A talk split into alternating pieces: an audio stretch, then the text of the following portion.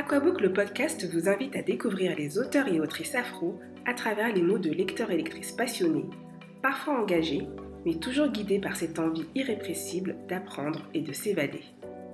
Chaque épisode d'Aquabook retrace le parcours livresque de l'invité et analyse son rapport à la lecture. Ensemble, nous tentons de définir ce qu'est la littérature afro et de saisir les contours de son infinie diversité. Retrouvez chaque semaine une conversation autour d'une thématique et d'un livre soigneusement choisi par mon invité.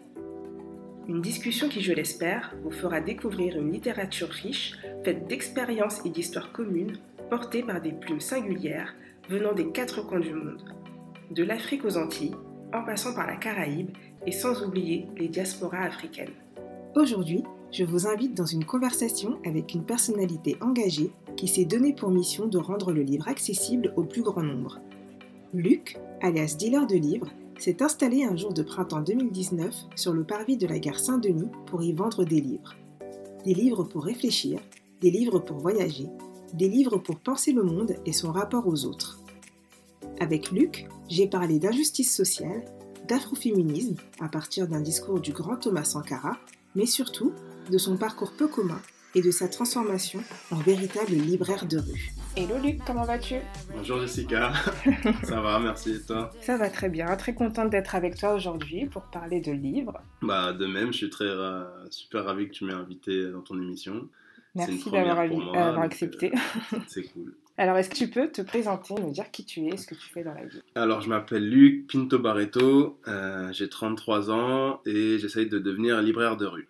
Qu'est-ce que c'est un libraire de rue Alors pour moi, un libraire de rue, c'est euh, un libraire, entre guillemets, classique, mais qui a une démarche euh, de volontaire d'aller le plus possible vers le public pour euh, bah, intéresser le public, quel qu'il soit, au livre qui, qui, met en avant dans sa librairie.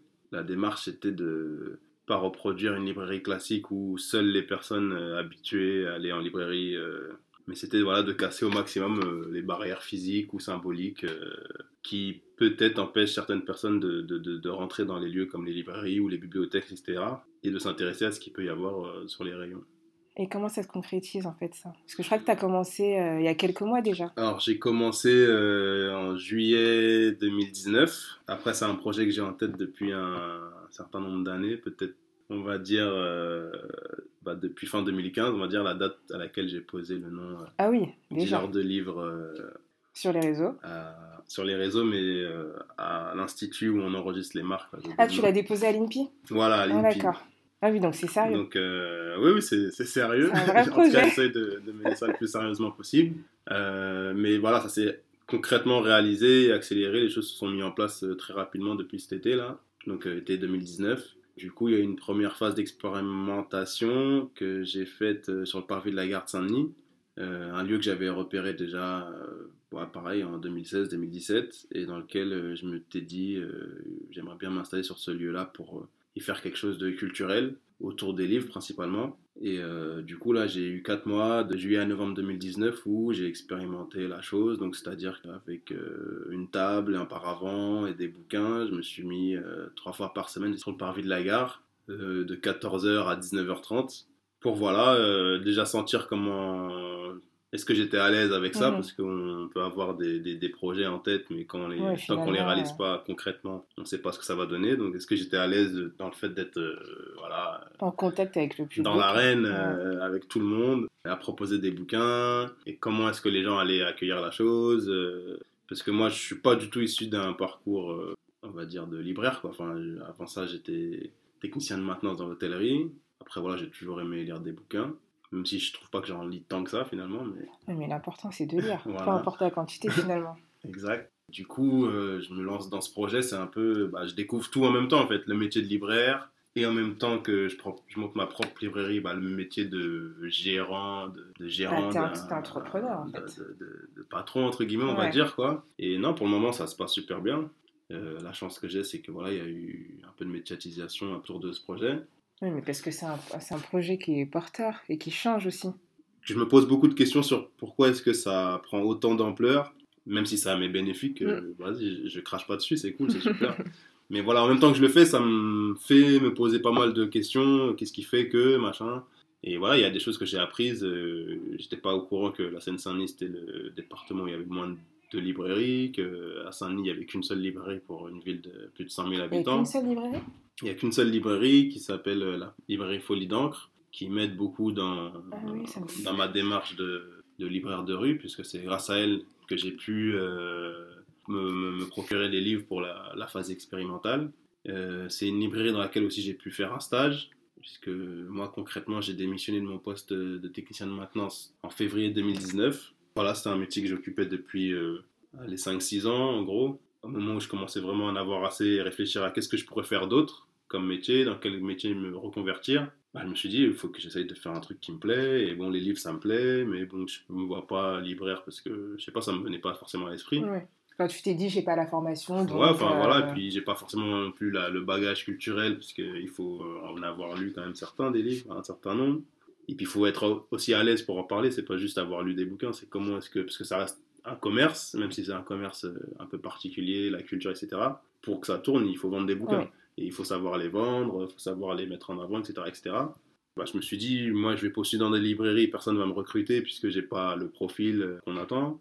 Donc je me suis dit, bah, moi je vais faire ma librairie. Voilà. Donc je me suis dit, bah, le plus simple c'est de faire ma librairie. Vu que j'ai pas de sous pour, j'ai loué un local, etc. Je me suis dit, je vais faire ça dans, dans l'espace public. Et ça, comment ça s'est passé? Tu as eu les autorisations de la mairie ou tu t'es installé un peu euh? Non, non, bah en fait, euh, ça allait très vite. Moi, Saint-Denis, c'est une ville que je connaissais déjà parce que depuis 2008, j'ai des actions, des activités associatives par une association qui s'appelle Nostalgia Cap Verde, qui est une association de jeunes capverdiens. Je suis membre. Mhm. Et j'ai de la famille aussi à Saint-Denis. Enfin voilà, donc euh, c'est une ville que je connaissais un peu. Et le parvis, j'ai découvert, je sais pas, en 2015 par là quand j'ai pu être en stage à la librairie Folie d'encre en mai-juin 2019, c'est là que les choses se sont très vite accélérées. La responsable de la librairie s'appelle Sylvie là-bas. C'est une femme que j'ai rencontrée en fin 2017 par là pour lui parler de mon projet. Elle a tout de suite été enchantée. Elle m'a dit il n'y a pas de problème, je vais t'aider.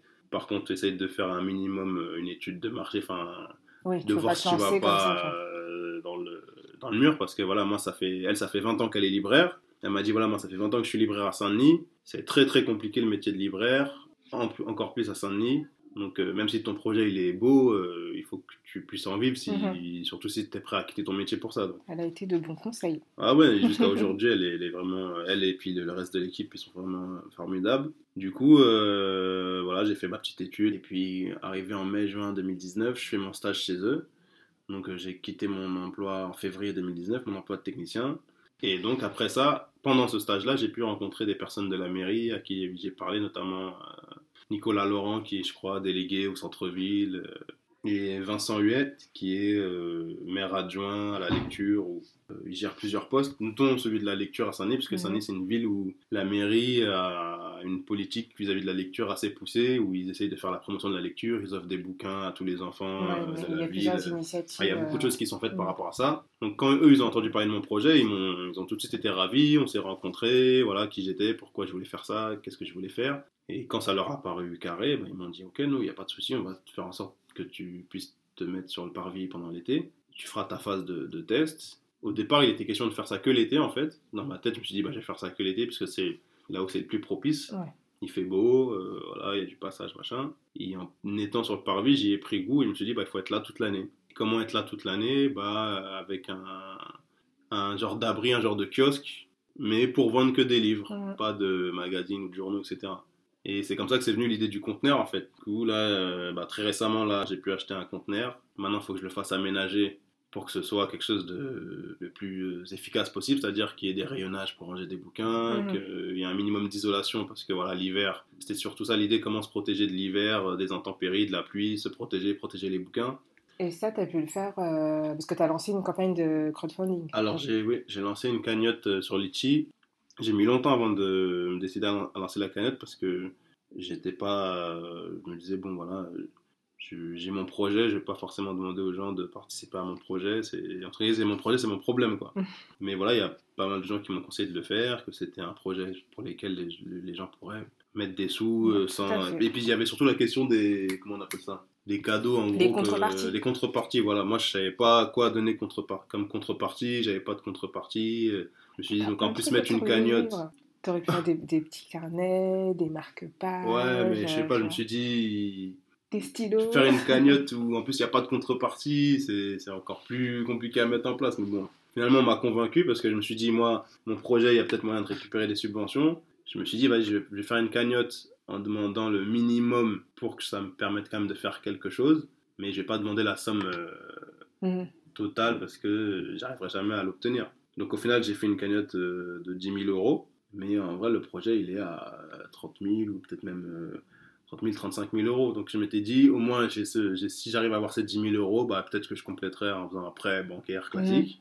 Ou euh, bah, tenter les subventions en, déposant des dossiers et puis en attendant les retours. Et là, ça se passe plutôt bien parce que j'ai pu avoir euh, accès à une des subventions pour lesquelles j'ai postulé. Donc c'est comme ça que ça m'a permis d'acheter le conteneur parce que la cagnotte elle est toujours en cours, les sous. Oui, ouais, j'ai vu ça, j'ai regardé encore ce matin. Mais du coup, là, ça me permet d'avoir un peu d'avance pour acheter le conteneur parce que le but c'est de me remettre sur le parvis au printemps. On verra ce, qui, ce que l'avenir nous, nous, réserve. Mais plein de belles choses, moi je suis sûre. Enfin, déjà, euh, je trouve que la campagne elle marche super bien.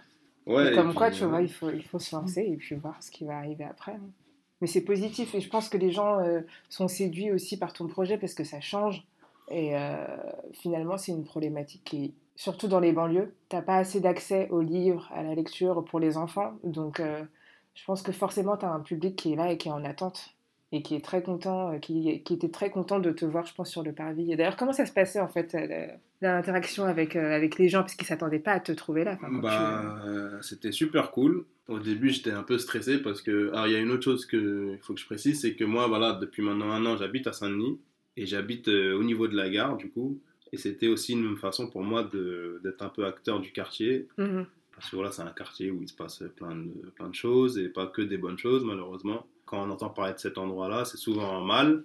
Et du coup, moi, j'avais pas envie de rentrer dans une, dans une dynamique où. Euh, bah, je suis là, je me plains, euh, ça va pas, machin. Euh, ouais, t'avais envie d'être acteur. Et voilà, qu'est-ce que je peux faire pour que. Alors, ça va pas changer les choses comme ça, hein, parce que c'est, il y a plein de problématiques qui, qui sont compliquées et qui, qui, qui vont pas se résoudre comme ça, ça va prendre du temps. Donc, le fait d'être sur un lieu où on habite et où en même temps on fait une activité économique, culturelle, c'est très particulier parce que.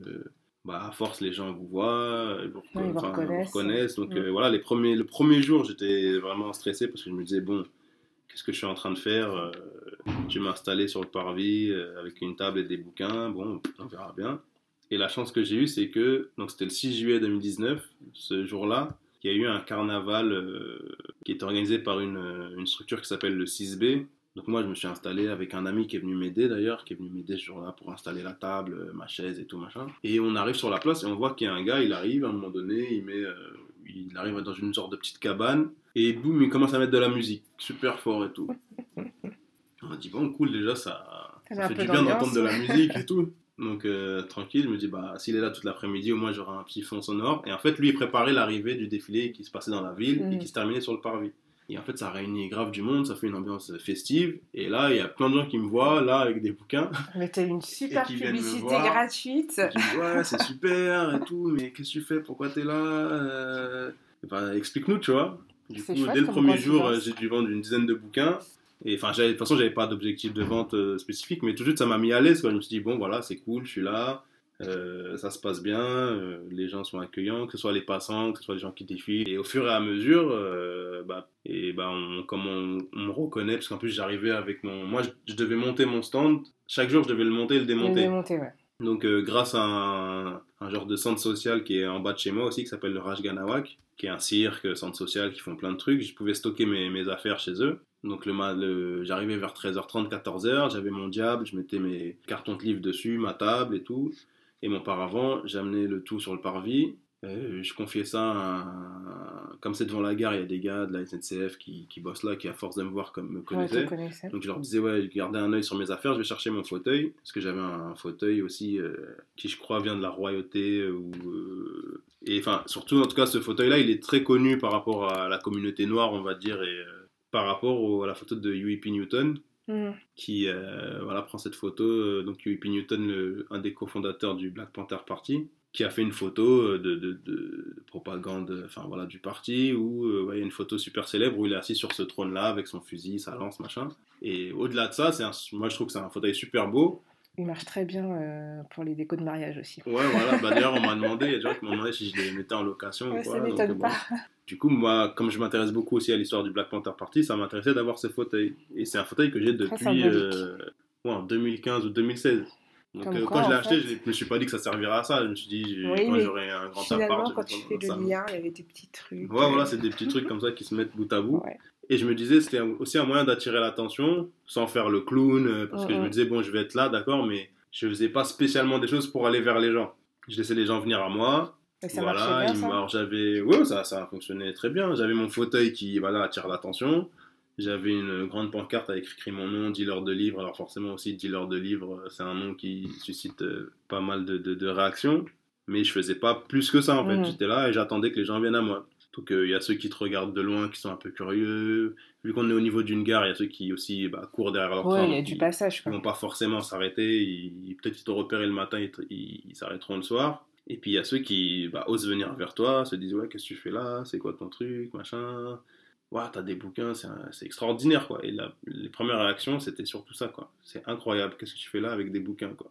À côté des gens qui vendent des brochettes, euh, qui vendent des cigarettes, des pickpockets, la police, etc. machin. Et c'était incroyable. Et en même temps c'était ouais les gens ils, ils étaient très heureux de voir ça aussi. Et puis les bouquins, quels bouquins aussi, parce que voilà, c'est la, la, la, la sélection de bouquins que j'ai faite, c'était pas des bouquins, on va dire, anodins.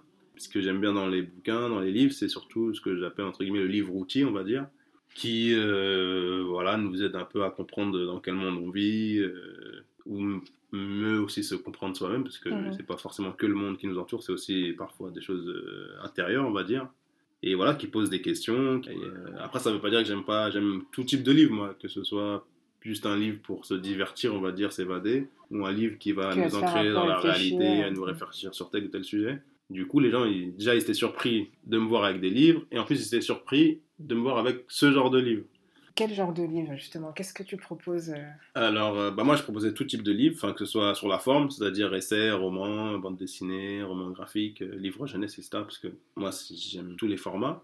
Mais après, c'était surtout. euh, alors, j'ai essayé d'avoir de dégager des thèmes. Il y avait un thème, par exemple, sur l'école, la question de l'école, l'école publique, euh, la relation qu'on a avec l'école, les parents, les élèves. Enfin, T'as des titres là comme ça à partager un peu? Il y a un livre qui s'appelle L'école qui classe. Alors, j'ai plus le, le nom de, de l'autrice. Non, mais je vais retrouver.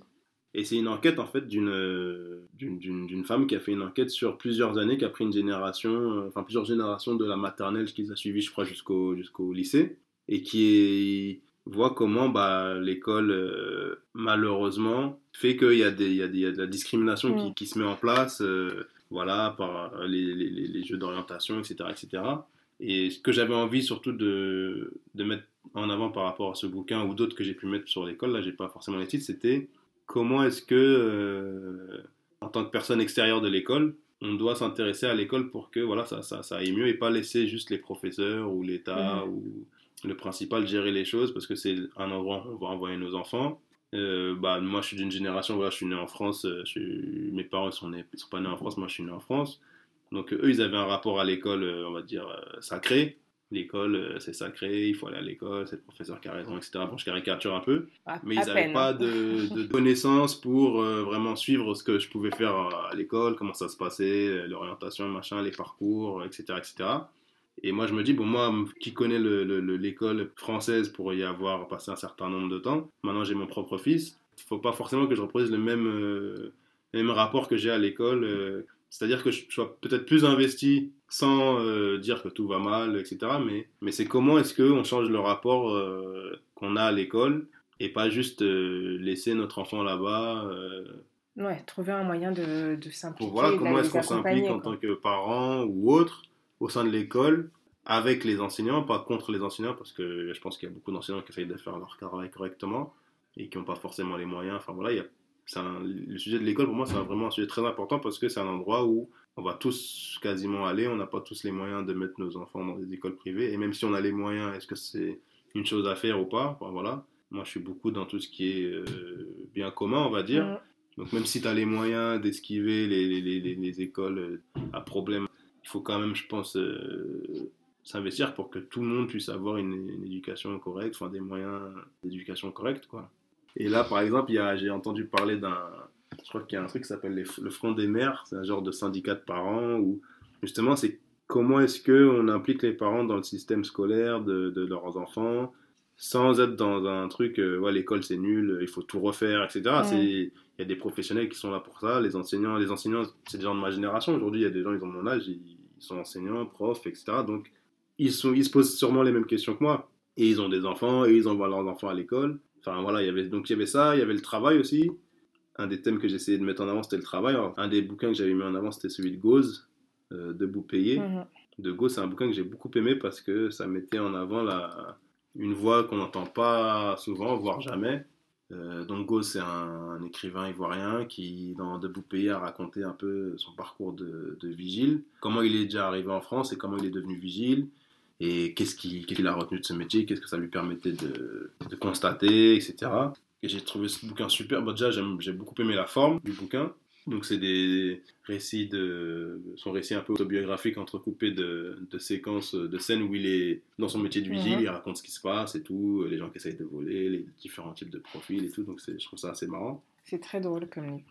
Et très profond parce qu'effectivement euh, il y a des métiers comme euh, vigile ou autre. Moi j'ai beaucoup travaillé donc dans l'hôtellerie où euh, c'est un peu les personnes de l'ombre quoi. Les femmes de chambre, les plongeurs, les techniciens de maintenance, toutes les personnes qu'on voit pas qu'on voit sans voir et qui font tourner la machine et que et qu'on n'entend pas spécialement. Et c'est des personnes que j'ai envie de mettre en avant. les personnes qui bossent sur les chantiers, il y, a un, y, a y a un bouquin une, qui s'appelle Interdit au chantier de. Non, Interdit au public, pardon. Interdit au public de Nicolas Jounin qui est un sociologue qui a fait un bouquin justement sur euh, comment ça se passe euh, dans un chantier, les boîtes d'intérim, etc., etc. Et toute euh, la racialisation qu'il y a dans, dans, ces métiers-là, les discriminations, etc., l'exploitation. Et il y a un collectif, ou je sais pas comment appeler ça, qui s'appelle Sociorama, qui a repris cette étude sociologique pour en faire une BD. Parce que c'est plus pour vulgariser, en gros, mm-hmm. c'est plus accessible le format BD, etc. Mais ce sera jamais aussi complet que le livre même de Nicolas oui, Et donc ce bouquin-là, j'ai beaucoup apprécié. Et je me disais, voilà, ce serait intéressant que des gens qui bossent sur des chantiers, ils aient un peu un regard extérieur sur leur propre travail. Alors, ils bossent sur le chantier, ils savent forcément comment ça se passe, ils n'ont pas besoin qu'on leur explique, mais des fois, c'est bien de prendre du recul sur quelque chose qu'on fait tous les jours et d'avoir un peu une vision globale. Il y a des chantiers dans tous les sens. Euh, et on se passe pas on se pose pas forcément la question de qui fait ce genre de travail les éboueurs enfin après ça peut être dans plein de domaines hein, l'hôpital euh, l'école voilà c'était un peu mettre le travail en avant d'une certaine façon mettre ceux qu'on n'entend pas souvent et un peu connaître leur réalité euh, voilà. Après il y avait qu'est-ce qu'il y avait d'autre comme thème? Il y avait euh, tout ce qui va tourner autour on va dire du monde noir ou des que ce soit afro, l'Afrique ou la Caraïbe mhm. ou euh, les afro-américains ou afro-brésiliens ou autres. Donc pas juste mettre euh, des auteurs afro pour mettre des auteurs afro, mais toujours pareil sur euh, bah, tout ce qui est relatif au panafricanisme par exemple, des choses qui m'intéressent beaucoup, au Black Panther, à l'histoire de l'esclavage, de la traite négrière, et notamment par rapport aux femmes noires. Enfin voilà, c'était aussi être en phase un peu avec, on va dire, l'actualité, entre guillemets, parce que voilà, euh, dans notre société aujourd'hui, euh, enfin, le féminisme, on entend parler tous les jours. Mm. C'est pas quelque chose de nouveau, là ça reprend un peu un souffle, mais en même temps qu'on entend parler du féminisme, on entend aussi parler d'autres féminismes plus spécifiques, euh, afroféminisme, féminisme islamique, qui nous font poser des questions sur effectivement, il y a des choses qu'on voyait peut-être pas avant, ou qu'on faisait exprès de pas voir, ou enfin voilà, ou qui n'étaient pas mais que je pense qu'il est important de, sur lesquels il est important de se questionner. Et les bouquins, ça aide. Oui, ta, démarche, elle aide. Euh, enfin, tu proposes pas que des bouquins, tu proposes des bouquins qui vont faire réfléchir, qui vont permettre aux gens de se poser les questions. De, bah, c'est ce que j'essaie, oui. Après, euh, il faudra sûrement organiser des rencontres. Ça suffit pas de. Parce que moi, je suis beaucoup dans. Voilà, j'ai lu tel bouquin, j'ai aimé, euh, j'ai aimé ce que ça m'a. Enfin, ça m'a fait me poser des questions et il faut pas que je garde ça que pour moi. c'est beaucoup dans l'échange, le partage. après, on en discute et qu'est-ce qu'on en fait? Mm. Parce que c'est bien beau de savoir telle telle chose ou telle telle situation, mais, si tu les gardes pour toi, finalement, ça ne sert pas à grand chose. Enfin voilà. Et j'avais peut-être une centaine de bouquins. En gros, j'ai dû, une centaine de pas de bouquins, mais de, de références, ouais, 150 références.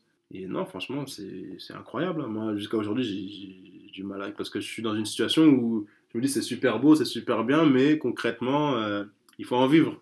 Et ça peut s'arrêter parce que ça, c'est la, prochaine étape. Tu es sur la bonne voie déjà. Alors, tout à l'heure, tu as dit que tu n'avais pas de genre ou de format de, de, prédilection, que tu lis aussi bien des essais, des BD, tout ça. Mhm. Mais comment est-ce que tu choisis tes livres et où est-ce que tu les achètes? Comment est-ce que je choisis mes livres? Beaucoup par rapport aux questions que je me pose. Tu suis aussi un peu l'actualité, j'imagine. Après, ouais, je, je suis l'actualité bah, sur les réseaux sociaux. Euh, Donc, euh, réseaux en gros, sociaux, concrètement, euh, Instagram, YouTube. euh, Instagram et Facebook Ouais. principalement. En gros, bah, j'aime les, je, je, je, je- m'abonne aux pages des maisons d'édition qui, qui m'intéressent. Et puis je suis un peu les publications qu'ils font, ou je suis des blogueurs, blogueuses, euh, YouTube, enfin booktubeurs ou bookstagrammeurs, enfin je sais pas comment on dit, Il y a tellement de termes maintenant. qui voilà, qui proposent aussi des bouquins. euh, je suis pas mal aussi de militants, je pense qu'on peut les appeler comme ça, qui, qui proposent aussi des bouquins. Enfin voilà, dans- mais en tout cas mes réseaux sociaux sont plutôt orientés Orientés. euh, bouquins, donc euh, je vais, je vais en voir souvent passer parce qu'il y a des gens que, dans mes amis qui vont poster. Pendant très longtemps, quand j'étais beaucoup plus, enfin quand j'étais beaucoup plus jeune, quand j'étais plus jeune, j'allais, j'avais l'habitude d'aller euh, dans une librairie qui s'appelle, qui s'appelait Annie Boué, qui était rue Greneta, je crois, euh, vers Châtelet. Et c'était une librairie euh, afro, enfin je sais pas comment on peut l'appeler, une librairie africaine afro. Et euh, c'est une librairie où je passais beaucoup de temps. Même quand j'achetais pas de bouquins, j'y allais souvent. euh, ou même la Fnac à Châtelet, hein, j'ai le rayon euh, librairie de la Fnac Châtelet, j'y passais beaucoup de temps. Et bon, mal- malheureusement, Anibou a fermé. mais ouais, c'est, je sais pas trop comment je choisis mes livres en fait, tu vois, ça, ça vient comme ça quoi. ouais, ça vient. Tu te laisses porter Ouais. en fonction de tes, de tes sujets de prédilection, enfin, de ce qui t'intéresse. quoi. Ouais. Après, j'essaie de. Là, ce que je me pose beaucoup comme question aussi, en ce moment, c'est. euh, Il y a pas très longtemps, j'ai découvert un livre qui s'appelle. C'est un tout petit livre, euh, ça fait quoi, même pas 50 pages, c'est tout petit. Ça s'appelle, je crois, Incognita Incognita. Deux, tu sais? Alors, euh, pas du tout. Non. Mais en fait, c'est un bouquin qui fait la promotion des librairies et qui explique pourquoi les librairies sont super importantes parce qu'elles permettent justement de trouver des choses qu'on cherchait pas. Et ça, c'est un truc que j'ai en tête depuis un certain moment. où Je me dis, ouais, c'est vraiment génial de, d'accord, tu veux entrer dans une librairie euh, pour acheter tel bouquin, mais si le libraire a bien fait son taf, bah, il y a d'autres bouquins dans la librairie qui sont mis en avant et que tu connaissais pas et que tu ne connaissais et que tu ne savais pas ne pas connaître. Et ça, c'est très important, cette notion qui développe dans le bouquin, c'est que il y a ce qu'on sait ne pas connaître. Je sais que j'ai pas lu Les Misérables de Victor Hugo, par exemple, mais il y a des choses que je ne sais pas ne pas savoir. Et ces choses-là, je les sais pas trouverai qu'elles jamais existent en fait. si par exemple je rentre pas dans une librairie, parce qu'il explique par exemple Internet, il dit même Internet finalement, Internet on trouve que ce qu'on cherche. On tape un truc Mm, et mm, euh, mm. on peut pas euh, trouver ce qu'on cherche pas. Donc euh, même si tu tapes, je sais pas, euh, Victor Hugo ou Thomas Sankara, peu importe, tu vas tomber sur Thomas Sankara. Puis les liens qui vont, qui sont, sont déjà préétablis avec les algorithmes, machin, machin. Donc finalement, tu, même quand tu trouves quelque chose que tu pensais ne pas trouver, mais en fait c'est calculé par un algorithme. Alors que dans une librairie, a Il faut priori, aller en librairie. C'est il n'y a, important. il y a pas la notion d'algorithme, en tout cas pas autant que sur Internet. Donc, si tu flânes dans des librairies, tu peux tomber sur des bouquins que tu et des sujets que tu aurais, que tu n'aurais jamais su euh, que ça existait autrement, quoi. Enfin, et du coup, ce petit bouquin là, il me fait beaucoup. euh, Alors, je sais plus pourquoi je parle de ça, du coup, maintenant.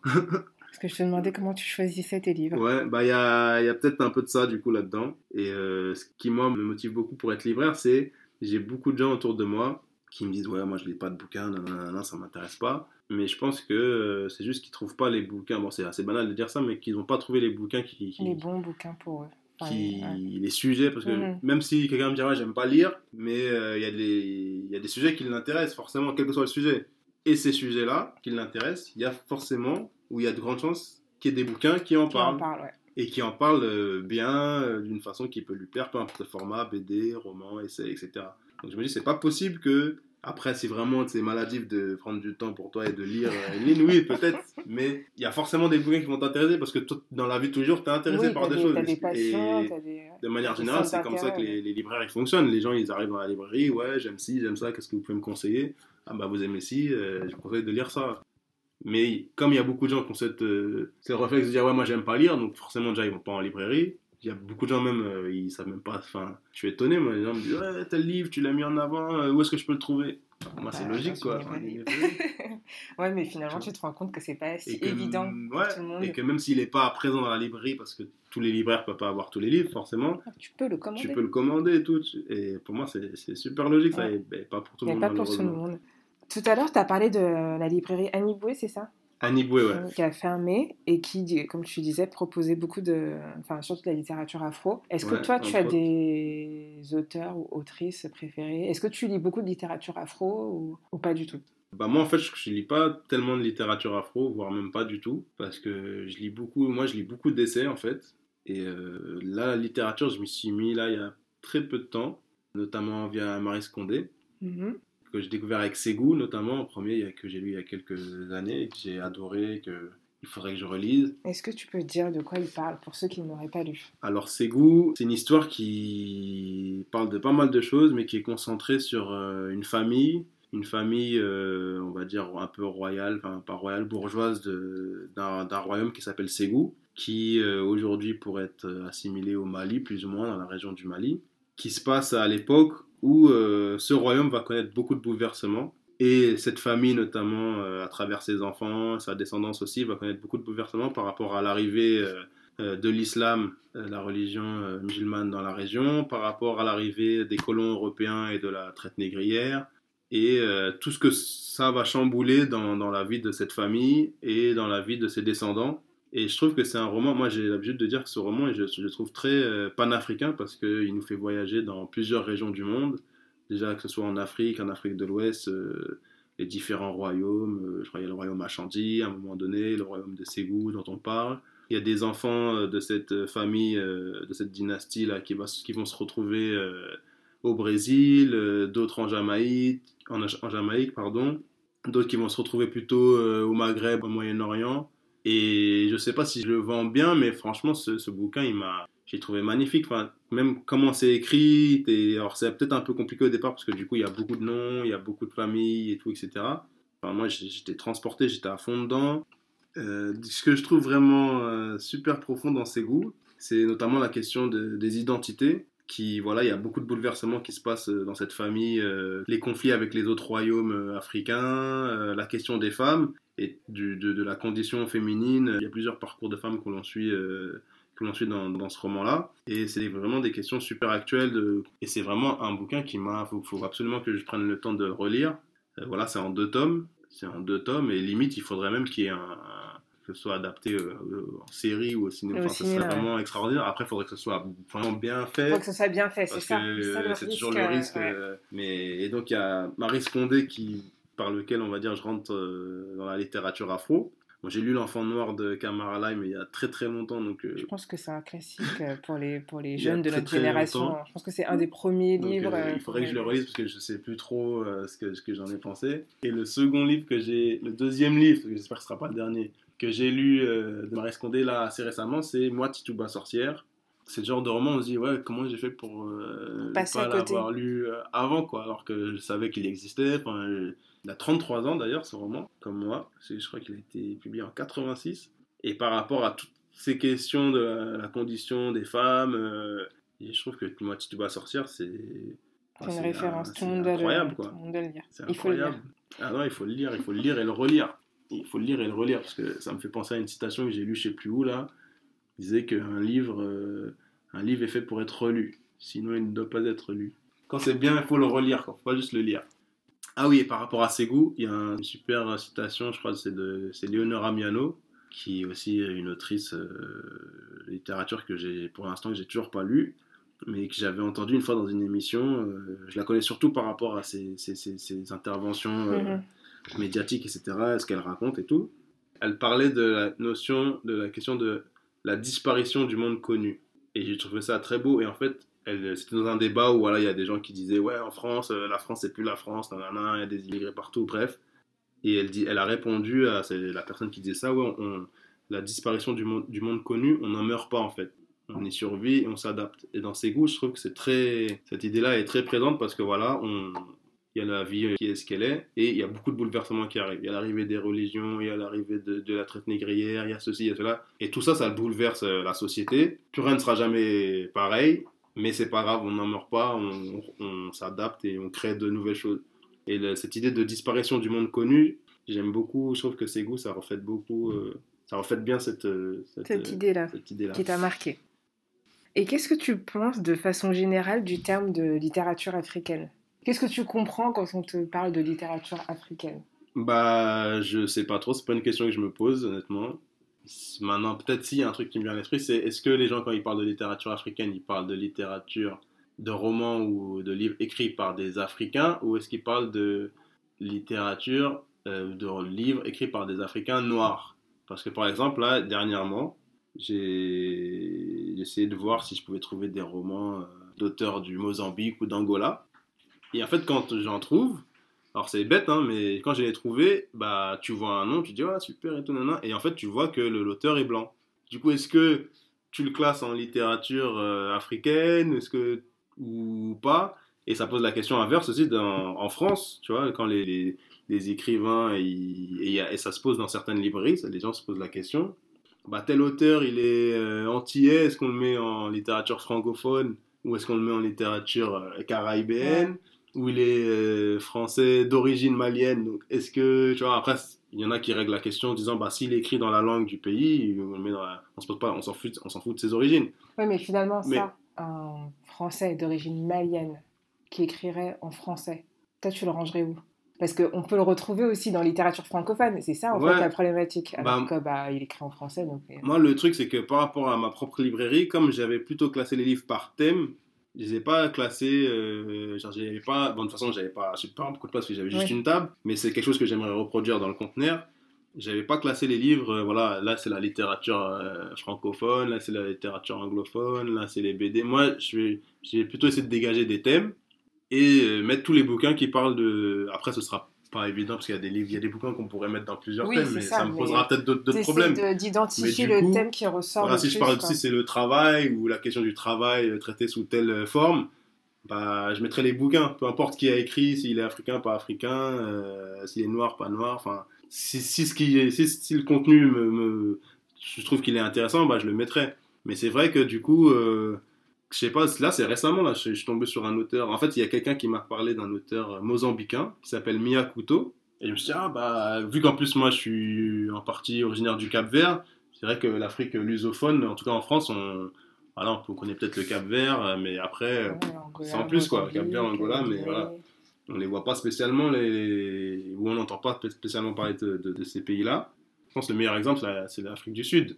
L'auteur de Une saison blanche et sèche, euh, il est blanc, si je dis pas de bêtises. Mais bah, c'est la littérature africaine. Donc, euh, effectivement, je sais pas si demain je vais euh, dans une librairie, quelle qu'elle soit, est-ce que je vais en trouver beaucoup ou pas? Est-ce que après ça nécessite qu'il y ait des librairies spécifiques pour les mettre en avant? Euh, Je sais pas non plus, peut-être. Moi, par exemple, dans ma librairie, alors il y a beaucoup de gens qui m'ont identifié comme libraire noir, qui va mettre des sujets de noir en avant, etc c'est vrai d'un côté et c'est faux d'un certain autre côté parce que après voilà c'est toutes les questions d'identité qui sont actuelles et que tout le monde euh, je pense se pose quand on est noir on n'est pas que noir euh, mais en même temps on peut pas faire comme si on n'était pas noir euh. enfin je sais que ça ça a beaucoup joué je pense aussi dans comment est-ce que les gens m'ont perçu sur le parvis mm. et sans vouloir axer les choses dessus je peux pas non plus les ignorer parce que je sais qu'il y a des gens qui sont venus mais qui m'ont clairement exprimé ouais vous c'est incroyable de voir euh, quelqu'un avec des livres sur le parvis et en plus un noir. Et un jeune noir, genre. Et c'est des noirs qui me disaient ça. Hein. Enfin, ça peut être. Euh, parce que je pense que des blancs ou autres, ce serait peut-être peut-être pas osé, mais des papas, des, des, mamans noires qui étaient contentes, pour eux c'était une fierté. Ah c'est bien mon fils, nanana. Donc ça c'est pas anodin, que ce soit pour les noirs ou autres. Et du coup, je sais plus pourquoi je dis ça. Non mais j'aime bien ta réponse euh, et la façon dont tu vas euh, présenter tes, livres dans ta librairie, tu as dit que tu allais les classer par thème. Je vais essayer en tout cas. Et nous, c'est ce qu'on essaye de faire ici un peu à Aquabook. Donc tu me donnes une super transition pour passer à la seconde partie. Et on va parler du coup du thème et du livre euh, que tu as choisi aujourd'hui. D'accord. Donc le livre que j'ai choisi aujourd'hui, le titre c'est L'émancipation des femmes et la lutte de libération de l'Afrique euh, de Thomas, Sankara. En fait, c'est un, un discours Thomas Sankara a tenu devant une assemblée de femmes. Euh, donc pour ceux qui ne savent pas, Thomas Sankara, c'était euh, un dirigeant, euh, on va dire le dirigeant révolutionnaire de, du Burkina Faso, qui a dirigé la révolution donc de 1983 à 1987, donc un temps assez court, et pendant lequel, dans ce temps-là, il y a eu beaucoup de... Il a essayé de voilà, d'initier beaucoup de, de, de, projets pour remettre le Burkina Faso, on va dire, comment dire, en route. Après, bah, voilà, la, la colonisation. Un des pays les plus pauvres.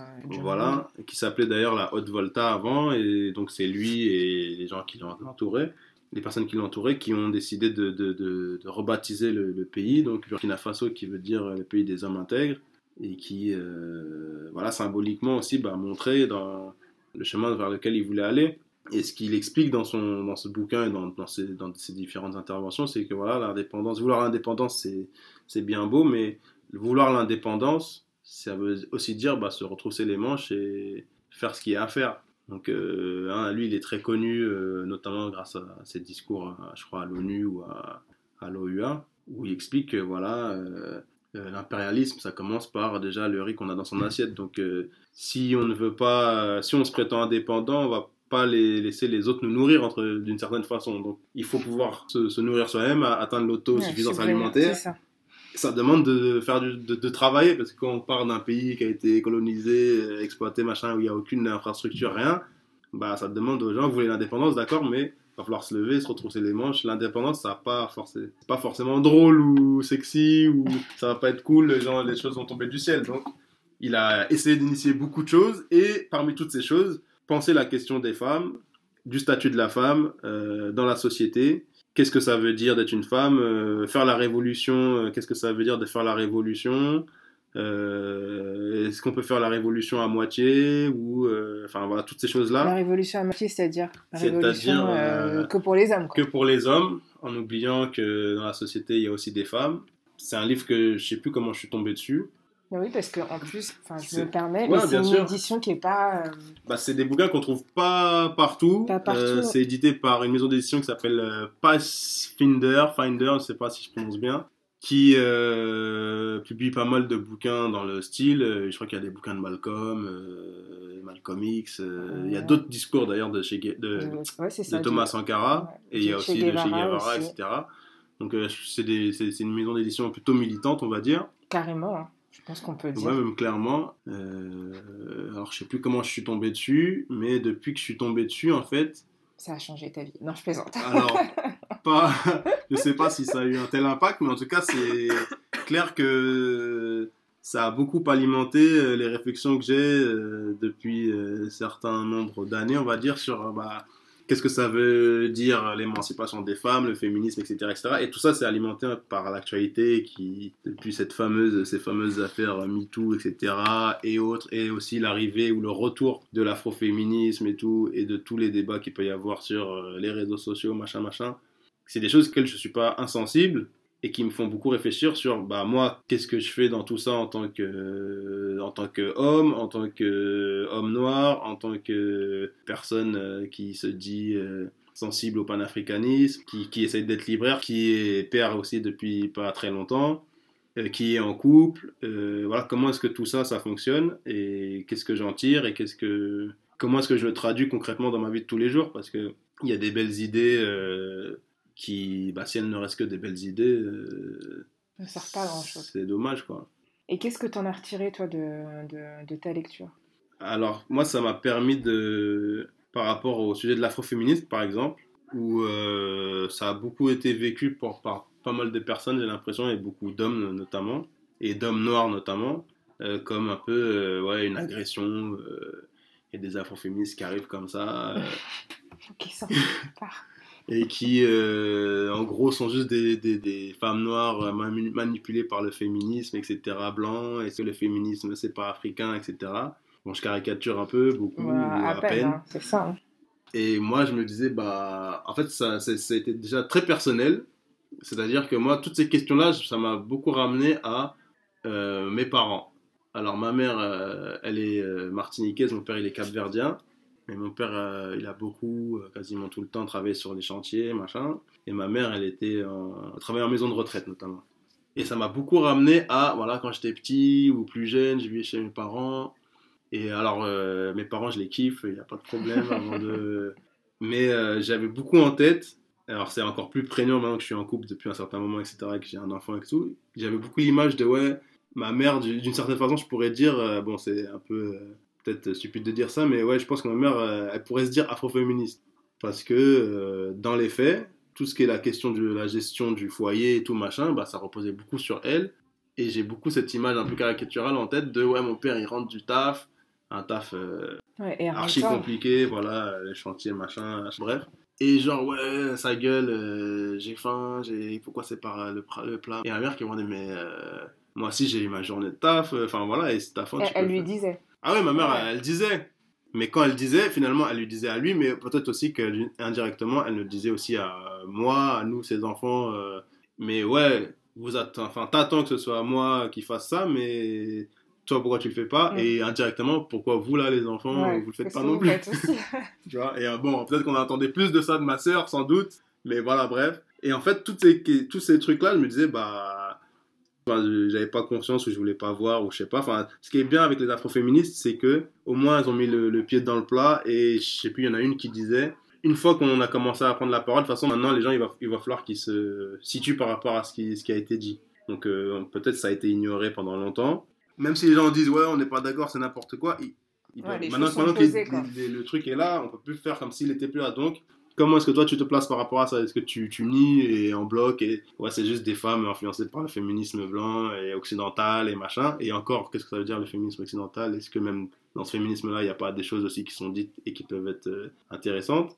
Moi, je suis beaucoup dans la démarche, bah vas-y, il y a un sujet que je connais pas prendre un livre et voilà je et ce livre là entre autres il est tombé entre mes mains alors je sais plus comment. Et ce qui est bien c'est que justement comme Thomas Sankara c'est un peu une figure incontestée incontestable et bah par rapport aux hommes et aux hommes noirs notamment qui seraient dans ouais le féminisme c'est n'importe quoi machin machin sans forcément dire que le féminisme c'est super tu vois moi je suis pas dans bien ou mal mais vu que c'est quelqu'un qui est souvent mis sur un piédestal je me dis ah bah c'est cool que et d'ailleurs en cherchant bah après j'en ai trouvé d'autres Amilcar Cabral aussi je crois qu'il avait dit un truc du style euh, les femmes et les hommes, entre guillemets, ils sont, ils sont, ils sont égaux que, euh, que pendant la Révolution, quoi. Mm. Parce que c'est un moment où tout est chamboulé, où il faut tout remettre à zéro. On et a que, besoin des forces de tout le monde. On va pas, et que concrètement, on a besoin des forces de tout le monde. Et que euh, si on continue à être, avoir des, des comportements machistes, sexistes, etc., même qu'on prétend, alors qu'on prétend faire la Révolution, ça pose problème. Et les Black Panthers, c'est pareil aussi.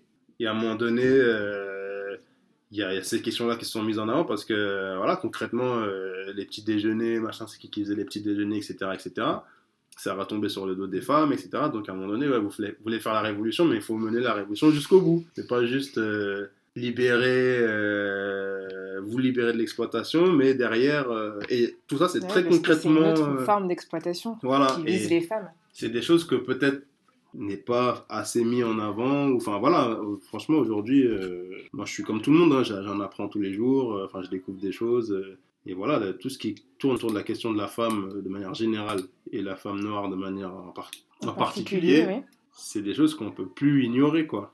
Et donc toi, on va dire que c'est avec ce livre-là que, enfin, c'est la première fois que tu lis un peu un livre, parle de la condition des femmes. Ouais, c'est peut-être même le seul livre que j'ai lu jusqu'à maintenant. Enfin après, j'en ai, non, j'ai lu un livre, je crois de Moissy justement, qui a écrit un, un genre de manifeste. Mhm. Tu l'as lu? Ouais, j'ai lu, j'ai lu le livre aussi de la, bah, j'ai lu Marie Scondé là, Matitouba sorcière. Donc c'est pas déclaré comme ça que ça va parler de la condition des femmes, mais finalement mais ça finalement, en parle. Et euh, aussi la, déjà un bon cheminement. La, comment ça s'appelle L'autobiographie d'Assata Chakour, où aussi bah, il y a cette question-là qui ressurgit. Peut-être d'autres que, que, j'oublie. Et tu penses que, enfin, tu le recommanderais euh, bah, tes potes Ah, moi, je le recommanderais à tout le monde, homme comme femme.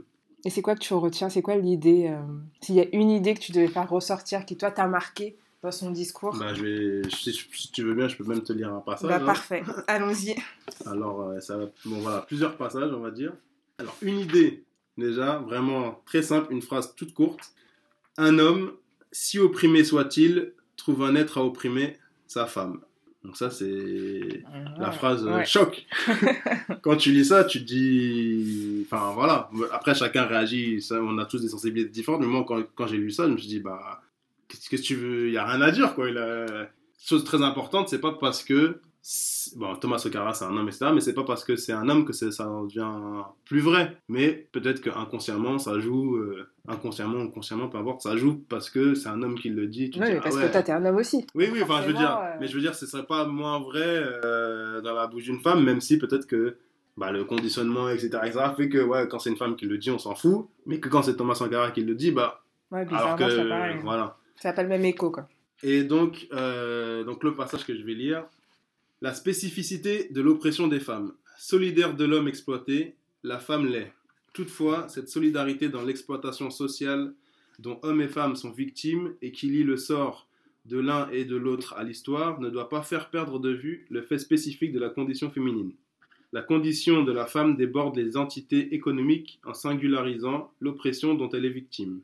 Cette singularité nous interdit d'établir des équations en nous abîmant dans les réductions faciles et infantiles. Sans doute, dans l'exploitation, la femme et l'ouvrier sont-ils tenus au silence. Mais dans le système mis en place, la femme de l'ouvrier doit un autre silence à son ouvrier de mari. En d'autres termes, à l'exploitation de classe qui leur est commune, s'ajoutent pour les femmes des relations singulières avec l'homme, relations d'opposition et d'agression qui prennent prétexte des différences physiques pour s'imposer. Donc là, je saute, je lis une autre partie. Nous ne pouvons pas ne pas être attentifs à cette situation des femmes, car c'est elle qui pousse les meilleures d'entre elles à parler de guerre de sexe alors qu'il s'agit d'une guerre de clans et de classes à mener ensemble dans la complémentarité, tout simplement. Mais il faut admettre que c'est bien l'attitude des hommes qui rend possible une telle oblitération des significations et autorise par là toutes les audaces sémantiques du féminisme, dont certaines n'ont pas été inutiles dans le combat qu'hommes et femmes mènent contre l'oppression. Un combat que nous pouvons gagner, que nous allons gagner, si nous retrouvons notre complémentarité, si nous nous savons nécessaires et complémentaires, si nous savons enfin que nous sommes condamnés à la complémentarité. Pour l'heure, force est de reconnaître que le comportement masculin fait de vanité, d'irresponsabilité, d'arrogance et de violence de toutes sortes à l'endroit de la femme, ne peut guère déboucher sur une action coordonnée contre l'oppression de celle-ci. Et que dire de ces attitudes qui vont jusqu'à la bêtise et qui ne sont en réalité qu'exutoires des mâles opprimés espérants, par leur brutalité contre leurs femmes, récupérer pour leur seul compte une humanité que le système d'exploitation leur dénie. La bêtise masculine s'appelle sexisme ou machisme. Toute forme d'indigence intellectuelle et morale voire d'impuissance physique plus ou moins déclarée, qui oblige souvent les femmes politiquement conscientes à considérer comme un devoir la nécessité de lutter sur deux fronts. Et dernière partie. Camarades, aucune révolution, à commencer par notre révolution, ne sera victorieuse tant que les femmes ne seront pas d'abord libérées. Notre lutte, notre révolution sera inachevée tant que nous comprendrons la libération comme celle essentiellement des hommes. Après la libération du prolétaire, il reste la libération de la femme. Camarade, toute femme est la mère d'un homme. Je m'en voudrais, en tant qu'homme, en tant que fils, de conseiller et d'indiquer la voie à une femme. La prétention serait de vouloir conseiller sa mère, mais nous savons aussi que l'indulgence et l'affection de la mère, c'est écouter son enfant, même dans les caprices de celui-ci, dans ses rêves, dans ses vanités. Et c'est ce qui me console et m'autorise à m'adresser à vous. C'est pourquoi, camarades, nous avons besoin de vous pour une véritable libération de nous tous. Je sais que vous trouverez toujours la force et le temps de nous aider à sauver notre société, Camarades, il n'y a de révolution sociale véritable que lorsque la femme est libérée. Que jamais mes yeux ne voient une société, que jamais mes pas ne me transportent dans une société où la moitié du peuple est maintenu dans le silence.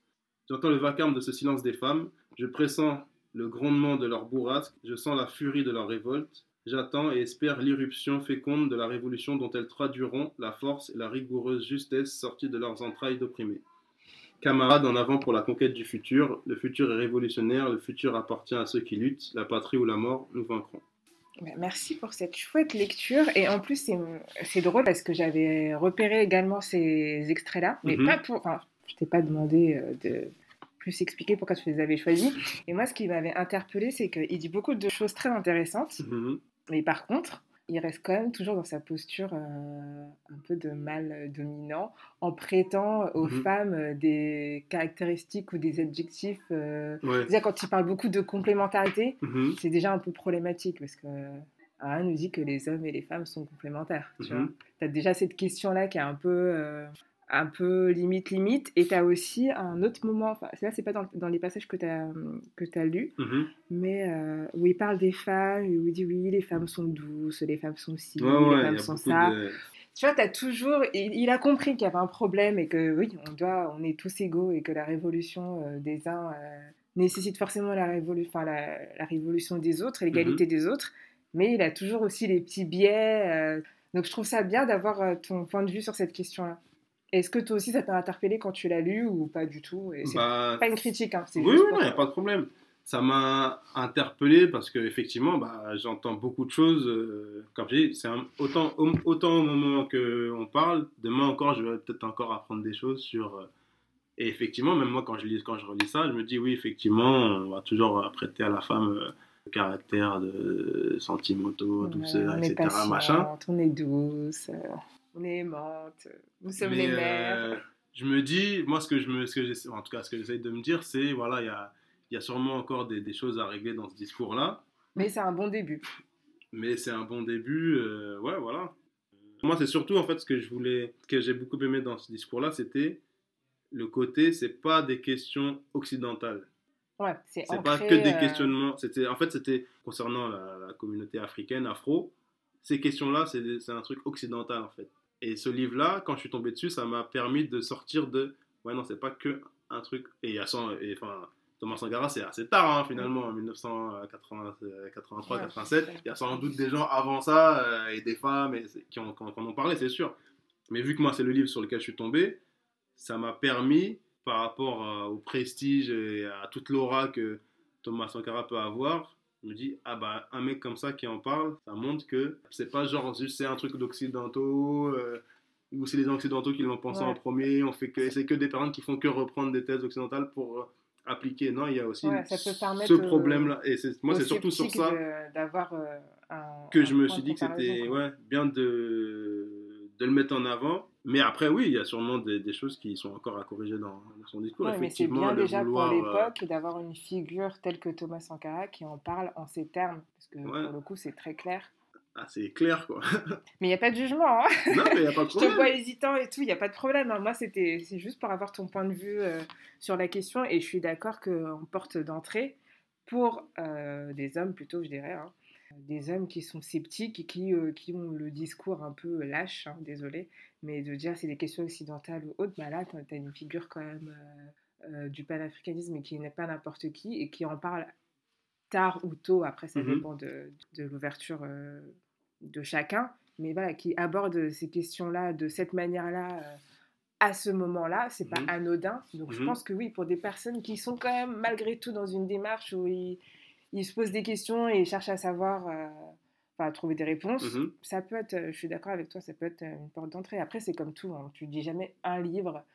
Forcément, tu lis, tu vas en lire d'autres à côté qui vont forger ta réflexion, qui vont t'apporter d'autres questions, d'autres réponses. Donc, euh, non, ouais, voilà, bah, sur ce thème-là précis, euh, l'émancipation des femmes et l'émancipation des femmes noires plus particulièrement, bah, depuis que c'est entré dans mes oreilles et que je regarde un peu ce qui s'y fait, il y a beaucoup Bell Hooks qui revient. j'en ai, je l'ai hein. pas lu, mais je compte bien le lire et je verrai qu'est-ce, qu'est-ce qui, quand j'aurai lu ce bouquin, je me dirais, bah effectivement, ouais, Thomas Sankara, soit il y a encore des trucs qui n'étaient pas encore euh, clair ou est-ce que je suis, est-ce que je suis d'accord aussi avec ce qu'elle dit ou pas? Enfin, je, je, me positionnerai aussi, voilà. Et c'est comment est-ce qu'on se positionne une fois que le, le, truc il est posé? Mais il faut, il faut le poser. il faut le poser, il faut le lire aussi. Et je pense que c'est bien euh, que tu en aies parlé aujourd'hui parce que je suis pas certaine que ce discours-là soit si connu que ça en fait. Bah moi le truc c'est que comment dire moi j'en parle parce que ça me touche déjà profondément dans mon dans ma vie de tous les jours. Comment est-ce que maintenant je vois le rapport euh, que mes parents pouvaient avoir, comment est-ce que je vois moi-même mon comportement que je peux avoir vis-à-vis de ma compagne ou autre, qu'est-ce que j'observe, comment je peux avoir, quel rapport j'ai aussi avec mes potes, euh, machin, quand on est entre... Enfin, tout ça, ça, c'est vraiment, vraiment des choses qui me travaillent, c'est pas pour dire, ouais, convertir les, autres hommes, enfin, ça, entre guillemets, je m'en fous, et peut-être que je devrais pas dire ça, parce que j'ai sans doute un... peut-être un, pour certaines personnes, j'ai peut-être un rôle à jouer vis-à-vis de ça, mais c'est pas genre pour... C'est pas ça, moi, c'est parce que vraiment déjà moi-même, quand j'entends parler de ça, je me dis pas ouais c'est un truc de blanc euh, ou des femmes qui n'ont rien compris. Je me dis bon peut-être que je suis pas d'accord avec tout ce qui est dit, peut-être que oui ça m'agresse mais bon c'est pas grave. Qu'est-ce que prends le temps de réfléchir là-dessus et prends un bouquin. Moi c'est comme ça que je fais les choses. Prends un bouquin. T'as aimé ce que ça ce que ça a suscité en toi. C'est peut-être pas complet mais voilà t'as aimé. Bah tu tu fais t'en fais la promotion sur les réseaux sociaux ou dans ta librairie ou autrement peu importe je ne suis pas dans une démarche d'aller convertir tout le monde. Je suis, voilà, ça, ça existe. Quel que soit ce que tu penses aujourd'hui, lis-le. Et si tu veux, on en discutera. Et peut-être que ça aura changé ce que tu penses. Peut-être que ça n'aura pas changé. Peut-être que ça aura confirmé déjà ce que tu penses. Je sais pas si je suis clair. Si, c'est très clair. c'est très clair. Euh, ben, on va passer aux trois petites questions de fin, parce que le temps file. Euh, est-ce que tu écris aussi ou tu lis juste essentiellement? Euh, J'écris pas, non. J'ai pendant très longtemps, je me rêvais un rappeur, donc j'ai petit écrit des petits trucs comme ça à droite à gauche, mais non, j'écris pas. J'écris pas, non. Enfin, j'écris quand tu dis écrire, c'est-à-dire parce qu'à un moment donné j'avais un blog, j'essayais de mettre en place un blog et tout. Enfin, c'est beaucoup de travail. Est-ce que tu avais un projet d'écrire un livre, un essai? Ah non, non, j'ai pas, pas, du tout. Pas, non, pas du tout. Toi, tu es plus dans le plaisir de, la, de la lecture. plus dans lire et, et en parler. Euh, et en parler et essayer de faire connaître. Et moi, je suis plus dans ce que j'aime bien dans le métier de libraire et c'est peut-être ça, pour ça aussi que j'ai du mal avec la médiatisation, etc. Sans jouer le faux modeste et tout. C'est archi cool d'être, de voir On n'est pas obligé d'être à l'aise. Me, euh. voilà, c'est le côté. Pour moi, le libraire, c'est celui qui. J'attire la lumière sur moi, mais pour la mettre sur d'autres. Donc c'est cool qu'il y ait de la lumière sur moi parce que ça va me permettre de mettre d'autres en lumière. Les bouquins, euh, si c'est juste garder la lumière pour moi, ça ne m'intéresse pas. Après, on verra dans 10 ans si, si, ça a explosé, que je suis millionnaire et que si j'ai toujours le même discours. Je devrais voir ton agent pour pouvoir t'avoir dans le podcast. Mais je me dis c'est cool, voilà. Au moins, ça me permettra de mettre euh, bah, le livre de Thomas Sankara et d'autres en lumière parce que les gens ils voudront peut-être me voir et en, et en cherchant à me voir, bah, ils verront les bouquins que j'ai à, proposer. Et en parlant d'auteur, si tu devais rencontrer un auteur ou une autrice noire, afro, qui choisirais-tu Et pourquoi? Le bouquin qui m'a mis dans les livres, moi, c'est euh, le bouquin de Malcolm X, Pouvoir Noir, donc qui est un recueil de discours. Donc, euh, bêtement, je vais dire, ouais, j'aimerais bien rencontrer Malcolm X. mais... J'aime bien le bêtement. ouais, parce que ça fait un peu. Bah non, mais c'est un livre qui t'a euh, marqué. Donc, ouais, euh... c'est un livre qui m'a qui m'a beaucoup marqué à l'époque où je l'ai lu, donc euh, j'aurais bien aimé rencontrer Malcolm X.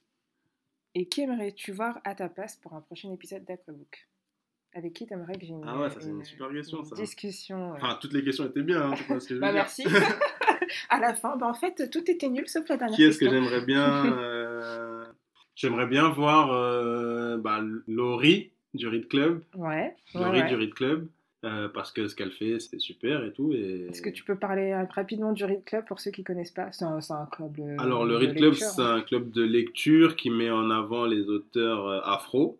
Et depuis pas très longtemps, il y a aussi un club de lecture pour, pour enfants. Les enfants, ouais.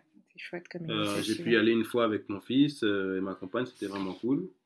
On n'a pas pu rester jusqu'au bout, malheureusement, mais c'est une bonne initiative. Enfin voilà, toutes les initiatives autour de la lecture. sont à valoriser. Voilà. Et je vous invite euh, moi aussi à y participer. Moi, j'ai déjà fait euh, une session jury de club euh, classique pour les adultes qui était sur Marianne et le garçon noir, le recueil dirigé par Léonore Amiado. Mhm. Et c'était vraiment chouette. Il y avait bah, quelques hommes qui ont participé justement à l'écriture. Et ouais, c'est vraiment, c'est vraiment, c'est vraiment chouette. Tu rencontres des personnes, tu discutes sur le livre en question mhm. avec les, les, auteurs en général.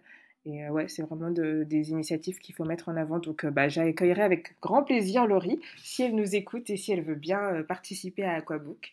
Bah, écoute, Luc, je te remercie pour notre discussion sur l'émancipation des femmes et sur ce, ce, discours de Thomas Sankara que j'en avais entendu parler, mais je ne l'avais pas lu. Mmh. Donc, j'étais très contente de le découvrir et d'en discuter avec, toi, avec un homme en plus sur ce sujet qui est très féminin finalement. Mmh.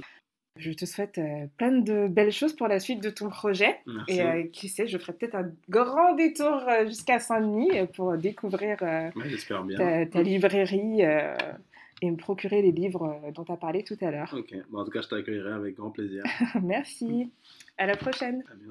vous venez d'écouter Aquabook et je vous en remercie. Si cet épisode vous a plu, n'hésitez pas à vous abonner pour ne rien manquer de l'actualité. Ce podcast est le nôtre. Je le vois comme un espace où nous découvrons et apprenons ensemble grâce au merveilleux pouvoir des livres. Alors, pour prolonger notre voyage, n'hésitez pas à me faire des suggestions, à laisser des commentaires ou une note sur votre application de podcast préférée. Partagez vos découvertes littéraires et discutons ensemble sur Instagram à Aquabook ou par mail aquabook.podcast.gmail.com. À très vite